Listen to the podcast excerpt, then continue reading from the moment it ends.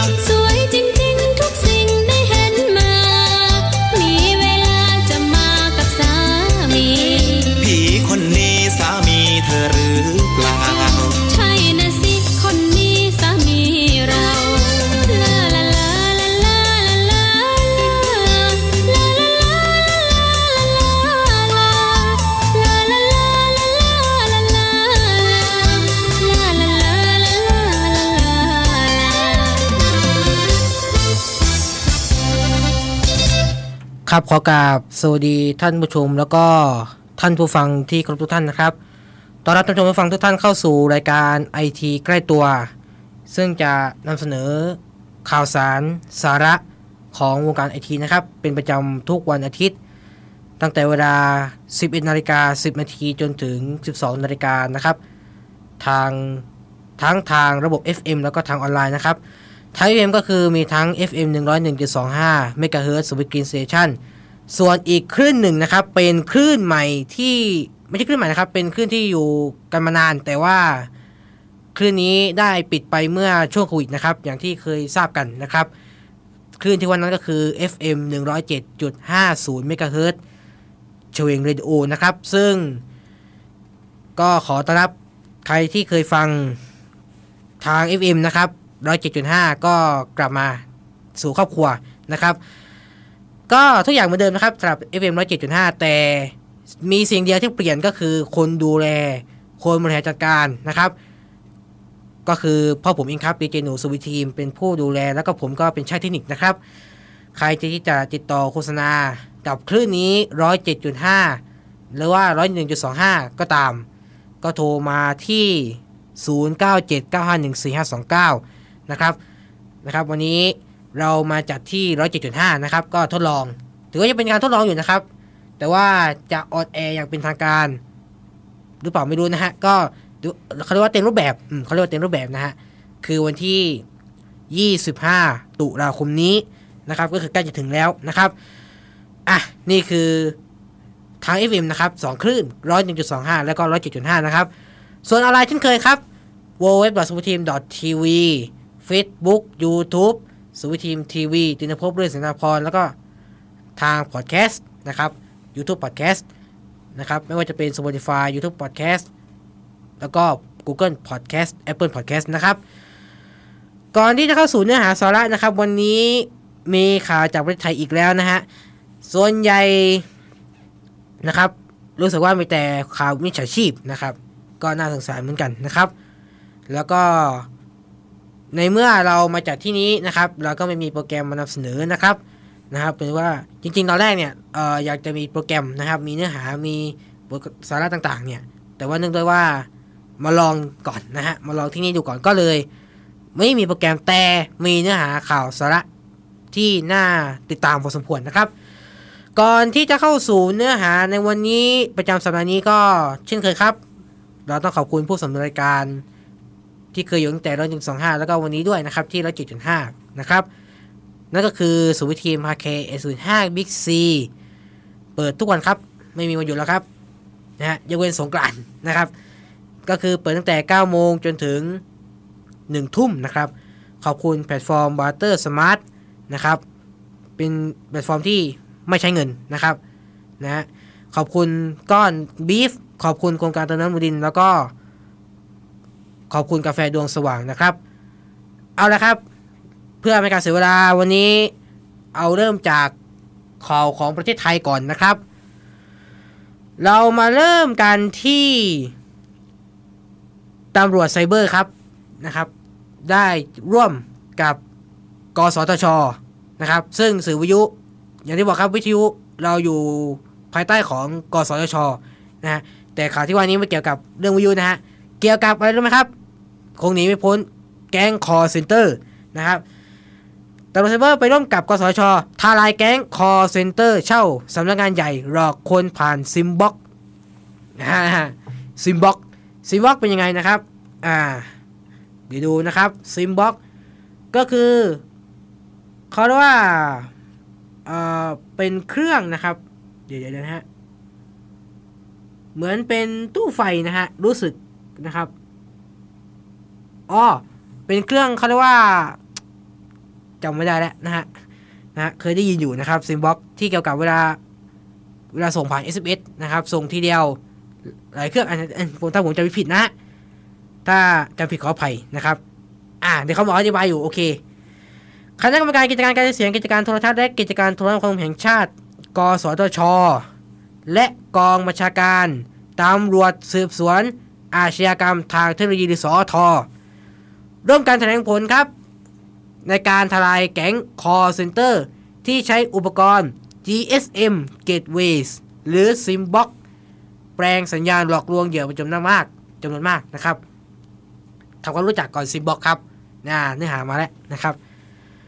เอ่อเป็นอุปกรณ์แปลงสัญญาณนะครับ ทางสอทเนี่ยนะครับ ก็คือสืบสวนอาชญากรรมทางเทคโนโลยีเนี่ยอธิบายนะครับว่าวิธีการ ที่อาชญากรรมอาชญากรกลุ่มนี้ ใช้ในการหลอกลวงเหยื่อก็คือการโทรนะครับ ผ่านเครือข่ายอินเทอร์เน็ตนั่นเอง โดยอาศัยตัวอุปกรณ์แปลงนะครับ SIM box เขาเรียกว่า SIM boxที่ลักลอบนำเข้าไทยอย่างผิดกฎหมาย ในการทำการแปลงสัญญาณเป็นเครือข่าย GSM ผ่านซิมการ์ดส่งสัญญาณ เข้าไปบนอุปกรณ์ของเหยื่อ ให้ดูเหมือนว่าโทรด้วยสัญญาณโทรศัพท์ปกติ โดยจากปฏิบัติการร่วมนะครับ ระหว่างกสทช และสอทพบว่ามีการนำ SIM box จากต่างประเทศ เข้ามาใช้เพื่อให้หมายเลขโทรศัพท์ที่แสดงบนมือถือของเหยื่อขึ้นรหัสพื้นที่ภายในประเทศนะครับ ต่อมาครับมาเรื่องของการเช่าสำนักงานครับ แทนบ้านเช่าแบบเดิมนะครับ นอกจากนี้ ยังมีการติดตั้งอุปกรณ์เหล่านี้ไว้ในอาคารสำนักงานขนาดใหญ่ที่เช่าพื้นที่ไว้ และใช้งานเราเตอร์ของอาคารเหล่านี้ เพื่อให้เจ้าหน้าที่ไม่สามารถตรวจจับความผิดปกติจากการใช้งานจำนวนมาก ต่างจากเดิมที่อาชญากรมักจะติดตั้งไว้ในบ้านเช่าที่ตรวจดูความผิดปกติได้ง่ายกว่านะในบางกรณีครับ ยังมีการปรับแต่งซิมบ็อกให้ดูเหมือนเครื่องขยายเสียง เพื่อซ่อนจากการตรวจค้นและจับกลุ่มของเจ้าที่ด้วยนะหนักเข้าแล้วนะพลตำรวจโทวรวัฒน์วัฒน์นครบัญชาครับ ผู้บัญชาการสอทอ่านชื่อผิดขออภัยนะครับ เผยว่า จากการเข้าตรวจค้นใน 5 พื้นที่ทั่วกรุงเทพมหานคร พบ SIM box จำนวน 9 เครื่อง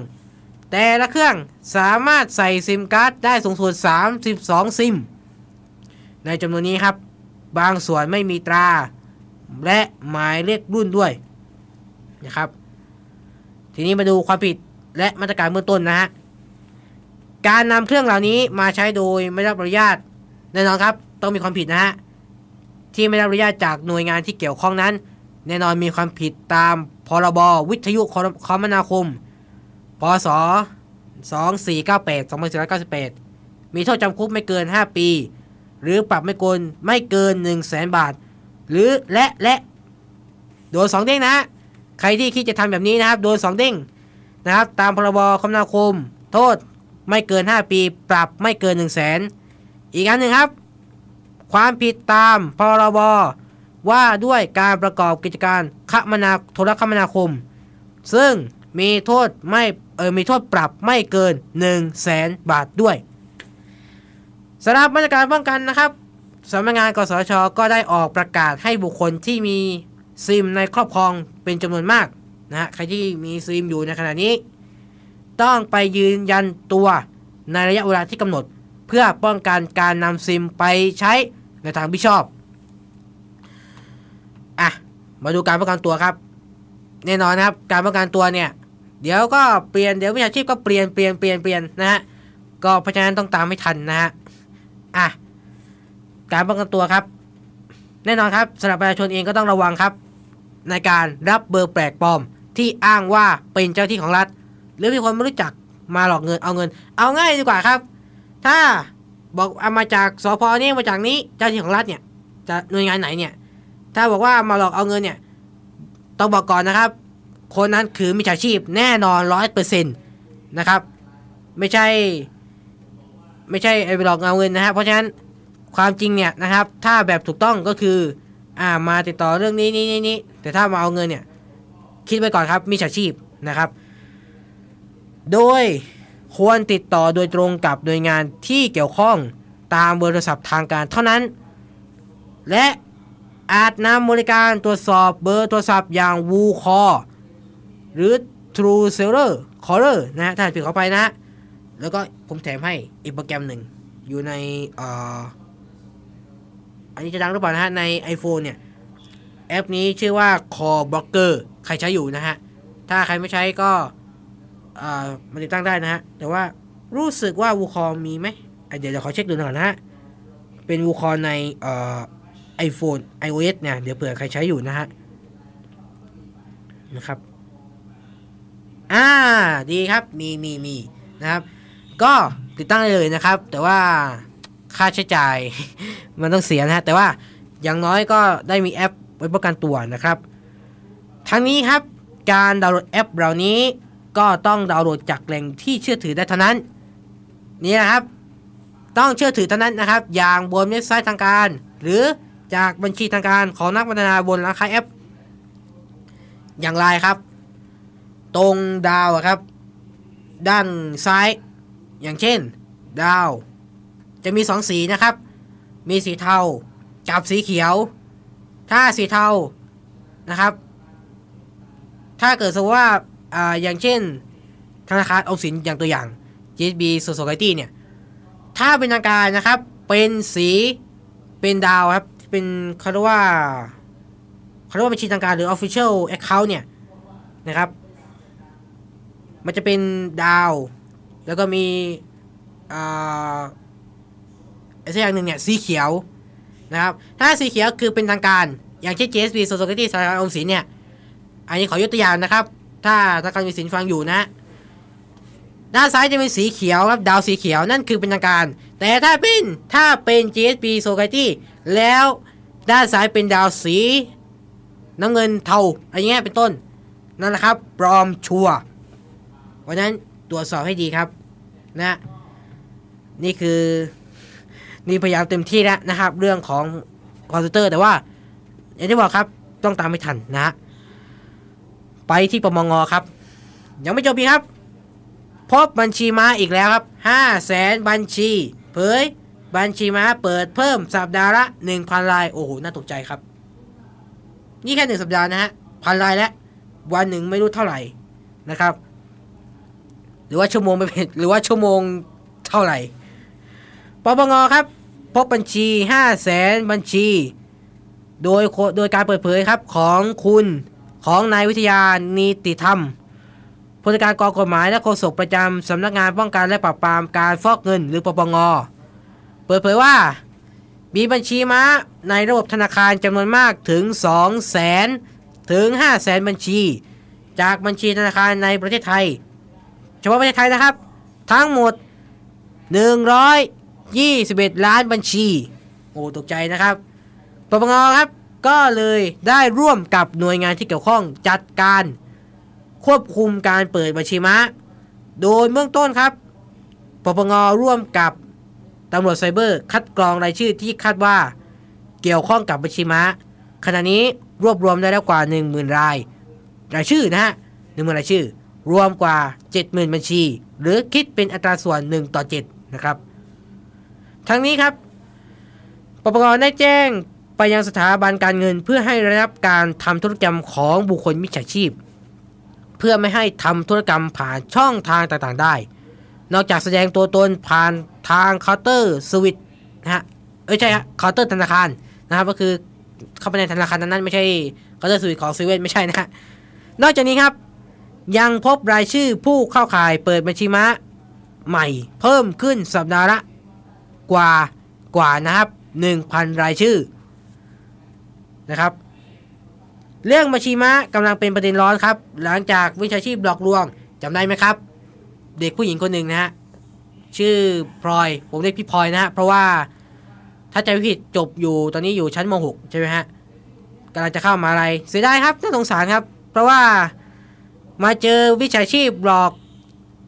ซื้อ iPhone แล้วไม่ส่ง iPhone และไม่คืนเงินสุดท้ายฆ่าตัวตาย เนี่ยครับ น่าสงสารนะครับกำลังจะเข้ามหาวิทยาลัยอันนี้ตามข่าวนะฮะ สุดท้ายต้องมาเจอแบบนี้ ก็ขอแสดงความเสียใจอีกครั้งหนึ่งนะฮะ ตอนนี้น่าจะเผาศพเรียบร้อยอยู่ภาคใต้นะฮะแถวนครศรีธรรมราชที่ไหนไม่รู้จำไม่ได้แล้วอยู่ภาคใต้เนี่ยฮะนะครับ เพราะฉะนั้นเนี่ยนะครับ ซึ่งนะครับอะต่อดีกว่า ซึ่งตำรวจไซเบอร์ครับกำลังสอบสวนกับเจ้าของบัญชีม้า พบว่ามีผู้เสียชีวิต เอ้ย ขอไปมีผู้เสียหาย โดนหลอกโอนเงินไปยังบัญชีม้ารายนี้จำนวนมาก ซึ่งขณะนี้แอ t แทกบัญชีม้าครับ ที่แอ t แทกว่าบัญชีม้าขึ้นเทรน Twitter หรือ X นะครับ X หรือ Twitter นะครับในไทยด้วยนะครับ โอเค นี่คือข่าวของปปงนะครับ พักฟังเพลงก่อนครับนะใครเครียดนะครับ เพราะฉะนั้นนี่นะครับ เราต้องตามไม่ทัน ในเกาะสมุยเนี่ย รายการวิทยุเนี่ยท่านเชื่อไหมครับว่ามีรายการเดียวคือรายการนี้ครับไอทีใกล้ตัว เพราะฉะนั้นท่านต้องติดตามนะครับในทุกวันนะครับทุกวันอาที่นี้นะครับเสโมงมาติดตามข่าวสารไอทีโดยเฉพาะมิจฉาชีพเนี่ยครับเป็นจะมาเรื่อยๆมาเรื่อยๆนะครับ ก็ต้องตาติดตามให้ทันนะครับ เผื่อวันใดวันหนึ่งท่านที่รับโทรศัพท์อ่าท่านที่มีสายถ้าสมมติว่าโทรศัพท์ของท่านมีสายเนี่ยอย่างเช่นถ้าเป็นบวกโน้ตบวกนี้บวกประเทศโน้นประเทศนี้ก็บอกก่อนว่านี่คือมิจฉาชีพเนี่ยมีหลายช่องทางครับ ทั้งทางไลน์ทั้งสารพัด SMS สารพัดเพราะฉะนั้นติดตามรายการนี้ไว้ตลอดนะครับ เอาละครับ ไปพักฟังเพลงก่อนครับเดี๋ยวกลับมาสู่ช่วงที่ 2 ของรายการไอจิกตัวครับ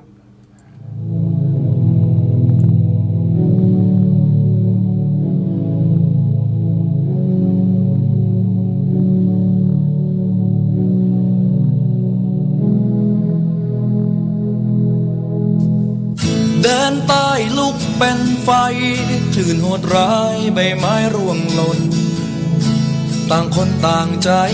ต่างการกระทำนำพาสู่ความขัดแย้ง หลากสีหลากสัน เมื่อตะวันโผล่พ้นขอบฟ้า ประเทศไทยยืนยง รักกันนานมาเหนือกลางใต้อีสา ฆ่ากันทำไมฆ่ากันทำไมใครสอนเจ้าให้ฆ่าคำสอนศาสนาให้รักกันไม่ใช่หรือฆ่ากันทำไมฆ่ากันทำไมใครสอนเจ้าให้ฆ่ามีคำสอนของศาสนาให้ฆ่ากันใช่ไหม ละคน ร่วงหล่นดังผักปลา เด็กน้อยโหยหวน ร้องหาพ่อจ๋าข้าพ่อหนูทำไม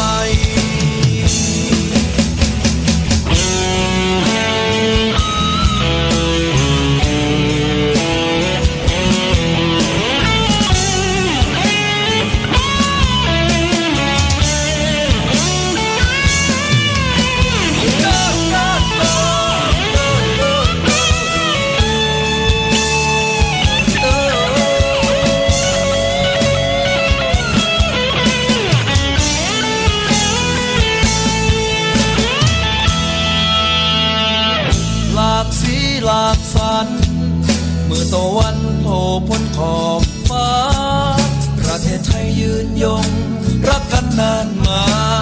เหนือกลางใต้อีสานฆ่ากันทำไมฆ่ากันทำไม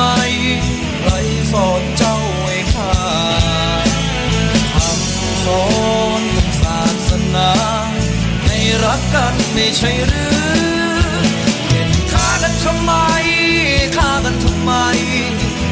สอนเจ้าให้ฆ่าหรือมีคำสอนของศาสนา ให้ฆ่ากันใช่ไหมไตรรงค์บอกสะบัด ยืนหยัดนี่ประเทศไทย ชีวิตหลังรินน้ำตาหลั่งไหล ไทยฆ่าไทยทำไม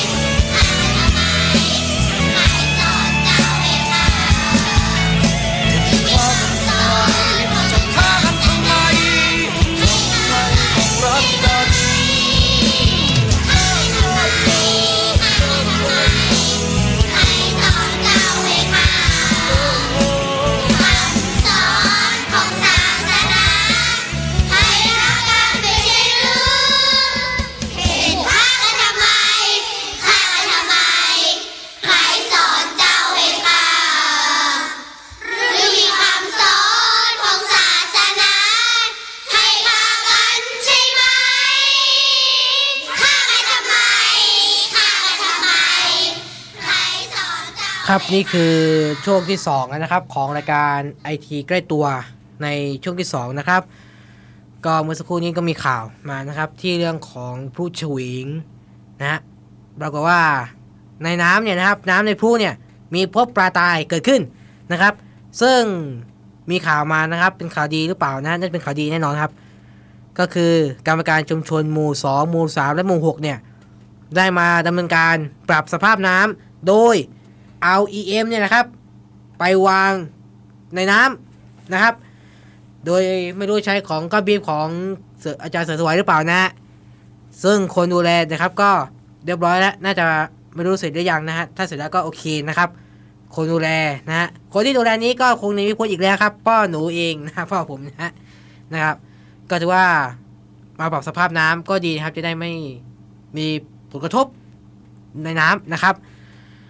เอาละครับ ต่อกันเลยนะครับ จบประเทศไทยแล้ว เราไปต่างประเทศดีกว่า เราไปที่เอ่อไปที่ศาลรัสเซียนะครับ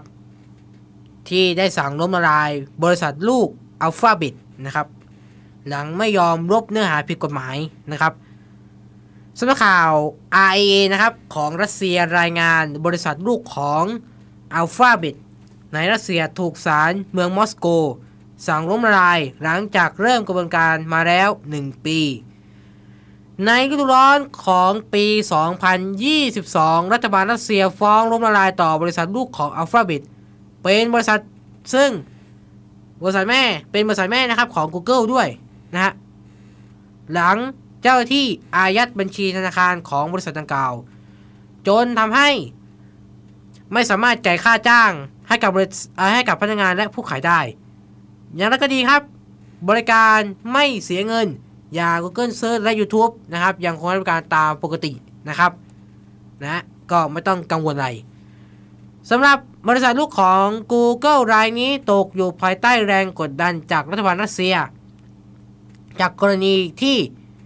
มันจะลบเนื้อหาผิดกฎหมายในรัสเซีย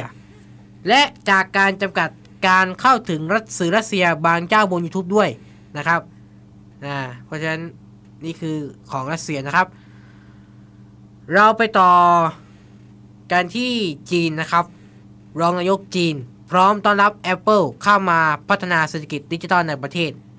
อืม เป็นข่าวดีนะฮะ น่าจะเป็นข่าวดีแน่ รองนายกตีจีนนะครับ ก็คือติง เอ่อชื่อเสียงนะครับชื่อเสียงนะ เป็นรองนายกรัฐมนตรีสาธารณรัฐประชาชนจีนเนี่ยบอกกับทีมคุก ประธานเจ้าที่บริหารของ Google ว่า พร้อมต้อนรับให้บริษัทมาพัฒนาเศรษฐกิจดิจิทัลของจีน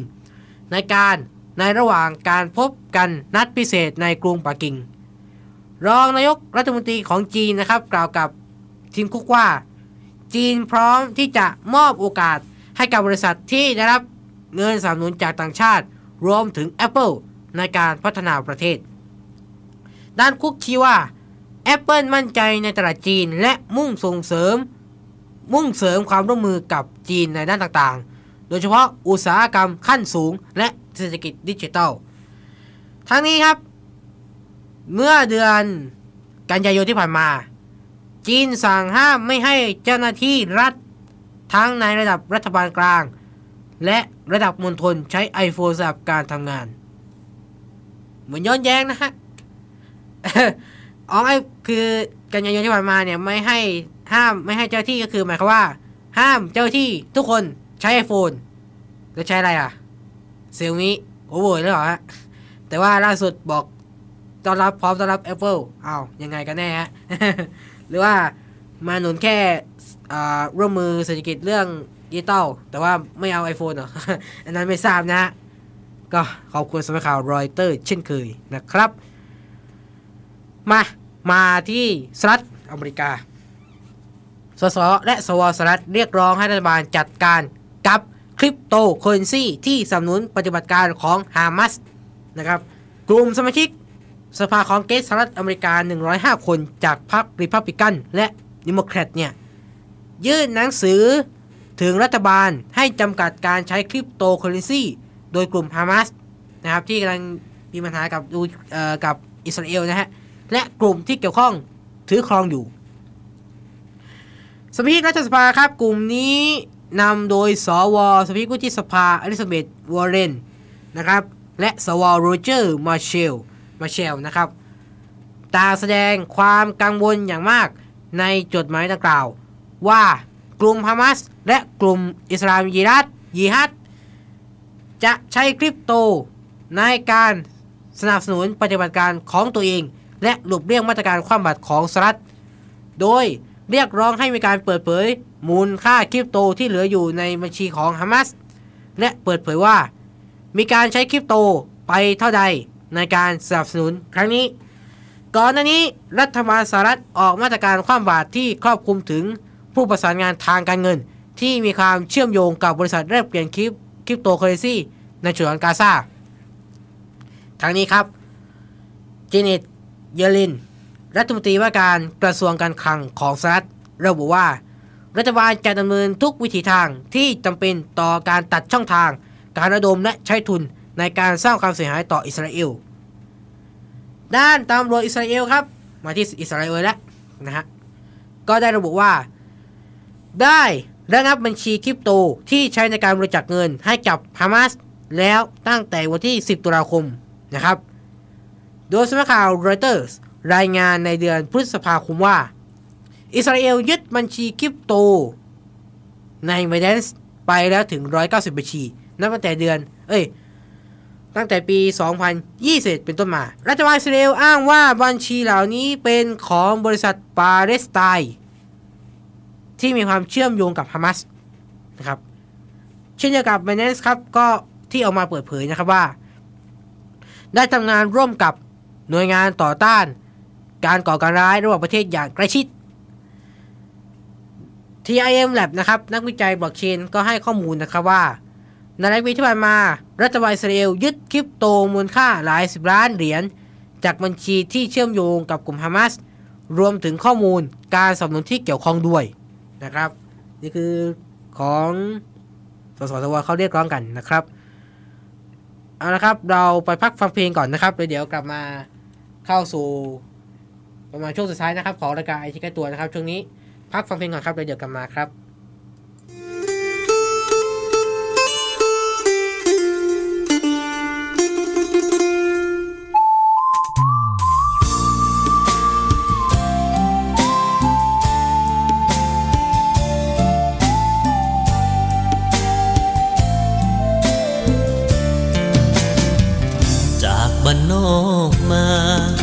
ปัญหาความจนรุมเรา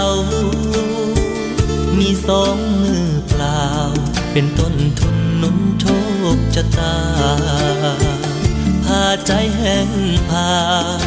มาหารักเอาราบหน้า จนถูกข้างตา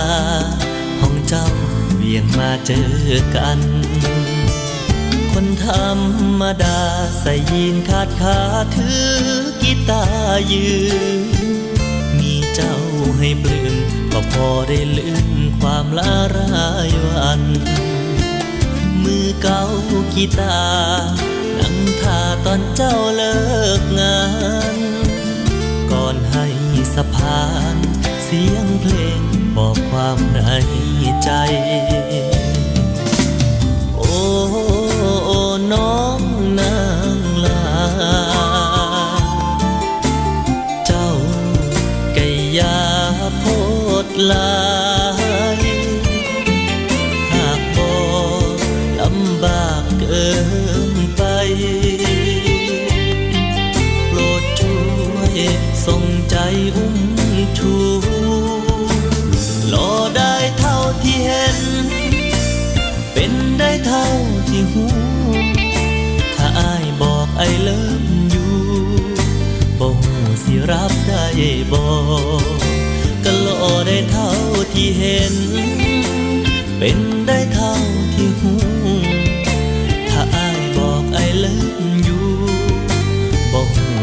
รับได้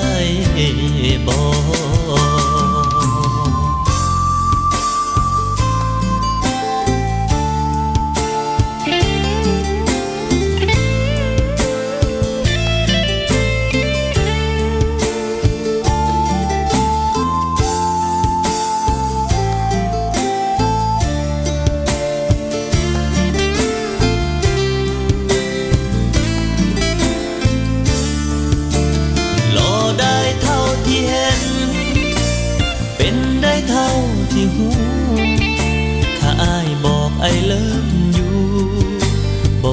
สิรับได้บอกก็หล่อได้เท่าที่เห็น เป็นได้เท่าที่หูถ้าไอาบอกไอเลิกอยู่บอกสิรับได้บอกคนจนจริงใจ มีอะไรก็ว่าสู่ฟัง อย่าหลับตาสั่ง ใส่คนหักเจ้าเลยนอห้ามใจลำบากกะเจ้านาฮักกะโด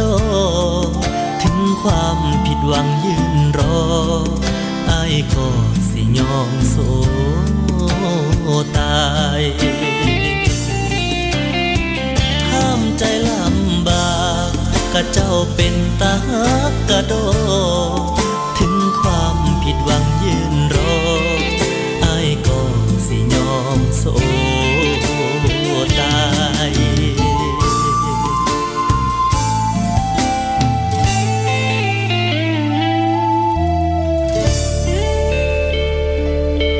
สู่ ช่วงสุดท้ายนะครับของรายการไอทีใกล้ตัวนะครับ วันนี้มาจัดรายการนะครับที่ช่วยในโดร้อยเจ็ดจุดห้าเมกะเฮิรตซ์ก็อยู่ที่เดิมครับไม่เปลี่ยนแปลงครับ อยู่ที่ซอยครัวรุนจอนะครับ ที่เขาเรียกกันนะเรียกติดปากว่าซอยครัวรุนจอนั่นแหละครับ อยู่ที่เดิมครับไม่เปลี่ยนแปลงนะฮะนะครับแต่เป็นอย่างที่บอกครับเป็นอย่างเดียวครับผู้บริหารคนดูแลก็คือพ่อหนูดีเจหนูสมุทีมนะครับนะฮะแล้วก็ ได้มาเช่านะครับมาเช่าคลื่นนะครับก็ตั้งแต่วันที่ 16 แล้วนะครับก็เริ่มมาตั้งแต่วันที่ 16 แล้วก็วันนี้น่าจะเป็นวันที่เอ่อถ้านับตั้งแต่วันที่ 16 เนี่ยนะครับ ก็ประมาณ 7 วันครับใช่ไหมฮะสี่ห้าเจ็ดวันพอดีครับเจ็ดวันพอดีนะครับวันจันทร์ก็เข้าวันที่ 8 นะครับนะฮะก็ใครที่จะติดต่อโฆษณาก็ติดต่อมาได้เลยนะครับที่ศูนย์เก้าเจ็ดเก้าหนึ่งเสียสองเก้า เบอร์เดียวเท่านั้นนะครับ เบอร์อื่นๆก็น่าจะยกเลิกกันแล้วโดยเฉพาะเบอร์ 077 เนี่ยนะครับ ที่ 107 เนี่ยเขาบอกว่ายกเลิกแล้วนะครับโทรเบอร์เดียวครับ 09791429 เบอร์เดียวเท่านั้นนะครับ ไปต่อกันเลยนะครับ ช่วงสุดท้ายนี้ ไปที่เรื่องของโนเกียโทรศัพท์โนเกียนะครับ ตั้งแต่สิบปีที่แล้ว คนส่วนใหญ่ใช้โนเกียตอนนี้เริ่มไม่ใช้แล้ว เริ่มใช้อะไรครับ iPhone บ้าง Oppo บ้าง Huawei บ้าง Samsung บ้างนะฮะ มาดูที่โนเกียครับ ที่ต้องอ่านโนเกียเพราะโนเกียเตรียมเลิกจ้างพนักงานถึง 14,000ตำแหน่ง เพราะรายได้ที่ลดลง 20%เพราะว่าคนเริ่มไม่ใช้แล้วนะเริ่มไม่มีการใช้งานนานนะครับ ก็ต้องเข้าใจเป็นปกติแล้วโนเกียคือบริษัทสัญชาติฟินแลนด์ที่ทำธุรกิจเกี่ยวกับเทคโนโลยีสารสนเทศโทรคมนาคมข้ามชาติ และผลิตภัณฑ์อิเล็กทรอนิกส์สำคัญ เอ้ย ผลิตภัณฑ์อิเล็กทรอนิกส์สำหรับผู้บริโภค โดยล่าสุดทางบริษัทตัดสินใจ เลิกจ้างพนักงาน 14,000 ตำแหน่ง หรือคิดเป็นสัดส่วน 15%ของพนักงานทั้งหมด หลังจากที่ไตรมาสล่าสุด บริษัทมีรายได้ลดลงถึง 20%อืม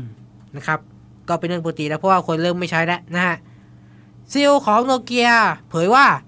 ยอดขายอุปกรณ์ 5G ในโซนอเมริกาเหนือ ของโนเกียนี่แค่โซนอเมริกาเหนือนะฮะ ลดไปถึง 40%รวมถึงตลาดหลักอื่นๆ ก็ผ่านช่วงจุดสูงสุดมาแล้ว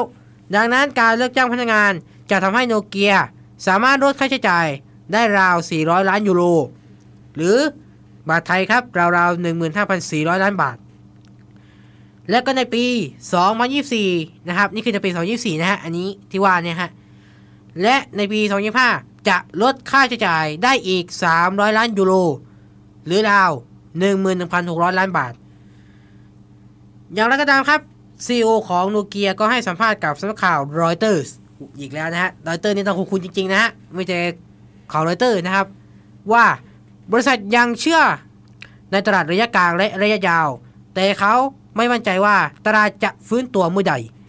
ทั้งนี้โนเกียก็เชื่อว่าเทคโนโลยี 5G มีศักยภาพ ที่จะปฏิวัติระบบอัตโนมัติ และการเชื่อมต่อ ในอุตสาหกรรมต่างๆ เช่น การขับขี่รถยนต์ในอุตสาหกรรมยานยนต์ หรือการประตัดระยะไกลในอุปกรณ์ในอุตสาหกรรมการแพทย์เป็นต้นนะครับ นี่คือข่าวของโนเกีย ต่อไปครับ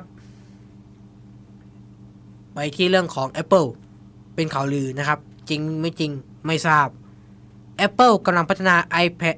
Air หน้าจอใหญ่ 12.9 นิ้วก่อนหน้านี้ iPhone 15 นะครับ ตอนนี้ไม่รู้ว่าซ่อมหรือยังนะฮะ นะครับ ที่ตามที่เขาเป็นข่าวแล้วครับ นะฮะ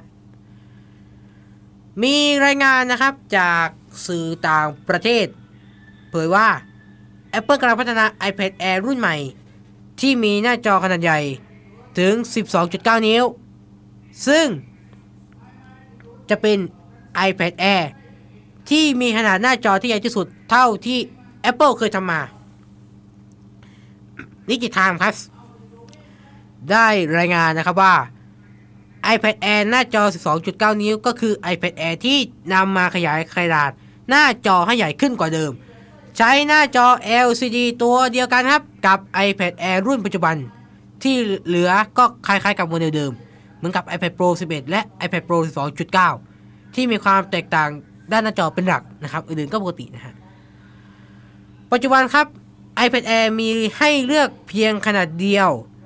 การเพิ่มหน้าจอใหญ่จะเป็นตัวเลือกให้ผู้ใช้งานเลือก iPad Air ที่ขนาดหน้าจอใหญ่ขึ้นได้ โมเดลนี้คล้ายๆกับ MacBook Air 13 นิ้ว และ MacBook Air 15 นิ้ว ที่โดยรวมแตกต่างกันที่หน้าจอเป็นหลักนาย t o f i Mac เคยรายงานนะครับว่า Apple กำลังทำ iPad Air ทั้งหมด 2 โมเดล สอดคล้องกับข่าวของทาง Digitimes ที่พูดถึง iPad Air หน้าจอขนาดใหญ่ 12.9 นิ้วอยู่ในขณะนี้นะครับ โอเคครับ เราไปต่อสุดท้ายนะครับ ไปที่ ไปที่นี่เลยครับเอ่อเรื่องของ Line Direct นะครับ ไม่รู้ว่า มีหรือเปล่านะฮะไม่คุ้นนะครับแต่ว่าจะบอกเผื่อคนที่ใช้อยู่นะฮะ Line Direct เนี่ยนะครับ ซึ่งมีข่าวว่าได้ปิดให้บริการและได้ย้ายไปใช้แอปและเว็บ ชื่อว่า Never English Direct แทนนะครับ ก็นับตั้งแต่วันที่ 18 ตุลาคมที่ผ่านมาครับ Line อ่าอ๋อเข้าใจแล้ว เป็น เป็นแอปนะครับ ถ้าจะไม่ผิดเนี่ยเป็นแอปเกี่ยวกับแปลภาษาเหมือน Google Translate เนี่ยแหละครับ เข้าใจแล้วทำไมเหมือนรู้สึกเหมือนไม่คุ้นนะฮะ ก็คือรายดีเลย์ครับ direction นะครับ direction ไว้ว่าพจนานุกรมนะฮะ ได้ประกาศยุติให้บริการแล้ว โดยได้ระบุว่าให้ไปใช้เว็บใหม่และแอปใหม่ชื่อ Never English Direct Dictionary เออเข้าใจแล้ว Dictionary คือมันไม่คุ้นนะครับเพราะไม่ได้ใช้งานนานเข้าใจแล้วเคยใช้อยู่ครับ ผมเคยใช้อยู่นะครับ โดยเข้าไปที่ is direct never com นะครับ ทั้งบนคอมพิวเตอร์และเบราว์เซอร์บนมือถือนะครับนะแล้วก็แอปพลิเคชันก็ใช้งานได้นะครับ แล้วก็มือถือก็ติดตั้งได้ครับ iOS และก็